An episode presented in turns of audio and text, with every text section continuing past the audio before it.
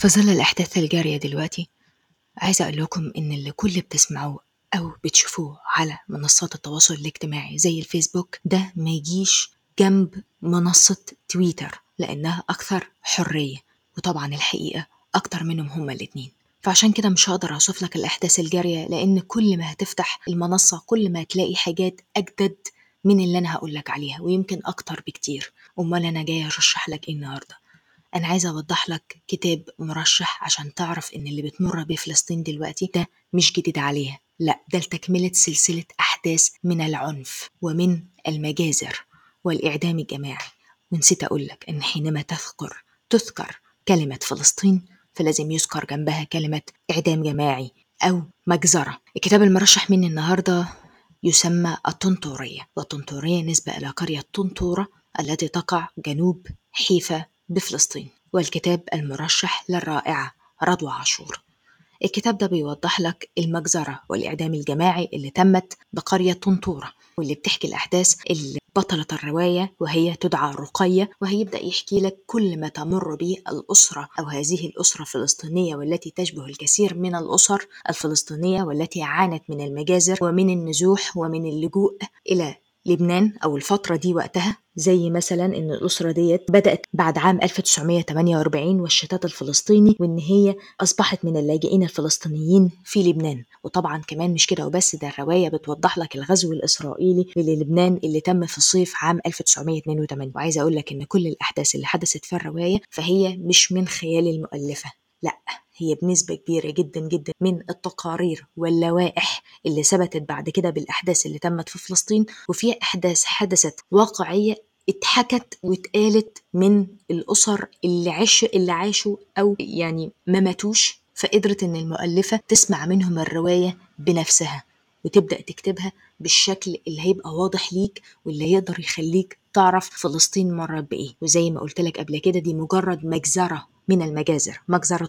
مجزرة الطنطورة أو التي... التي تمت بقرية الطنطورة في مجازر تانية آه في مجزرة دير ياسين في ما في طبعا مجزرة صبرا وشتيلة اللي حصلت بلبنان في ملجأ مدرسة الأطفال في مجزرة اللي تمت بعمارة جاد وفي كتير جدا في حاجات كمان أنا واثقة إن لم يذكرها التاريخ أو لم تذكر في كتب التاريخ من كترها لما تقرأ رواية الطنطورية حاول تعيش كل الأحداث اللي حصلت فيها بس أنا عايزاك تفهم المخطط الإسرائيلي أو الهدف اللي دايما بيهدفوا إليه وهو الحرب. عايزاك تركز بس في جملة كده هتشوفها وهتقرأها وهي خطة لتقليص عدد الفلسطينيين في لبنان من نصف مليون إلى خمسين ألف. ذكرت الجملة دي في الرواية. يا ريت تقف عليها وتعرف اللي بيحصل في فلسطين دلوقتي. ربنا يستر ما يوصلش ليه.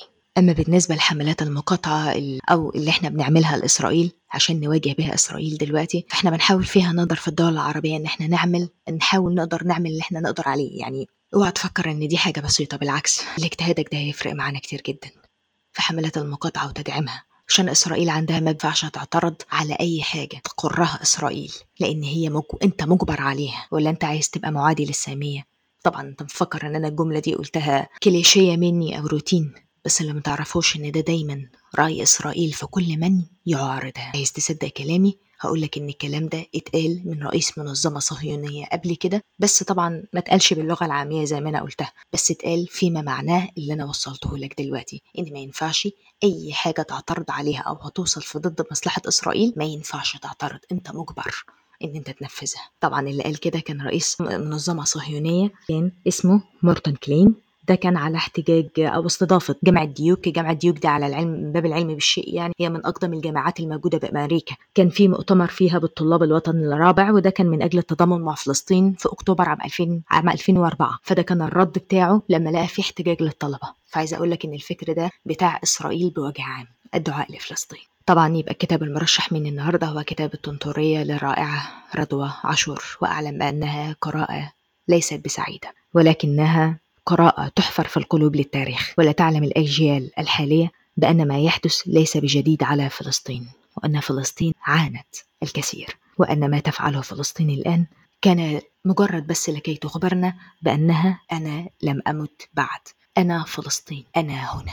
وعايزة أقول لك إن الفلسطينيين مش هيمشوا من أرضهم لأن زمان سنة 48 عام 1948 لما مشوا من أرضهم ظنا منهم إن هم هيرجعوا تاني.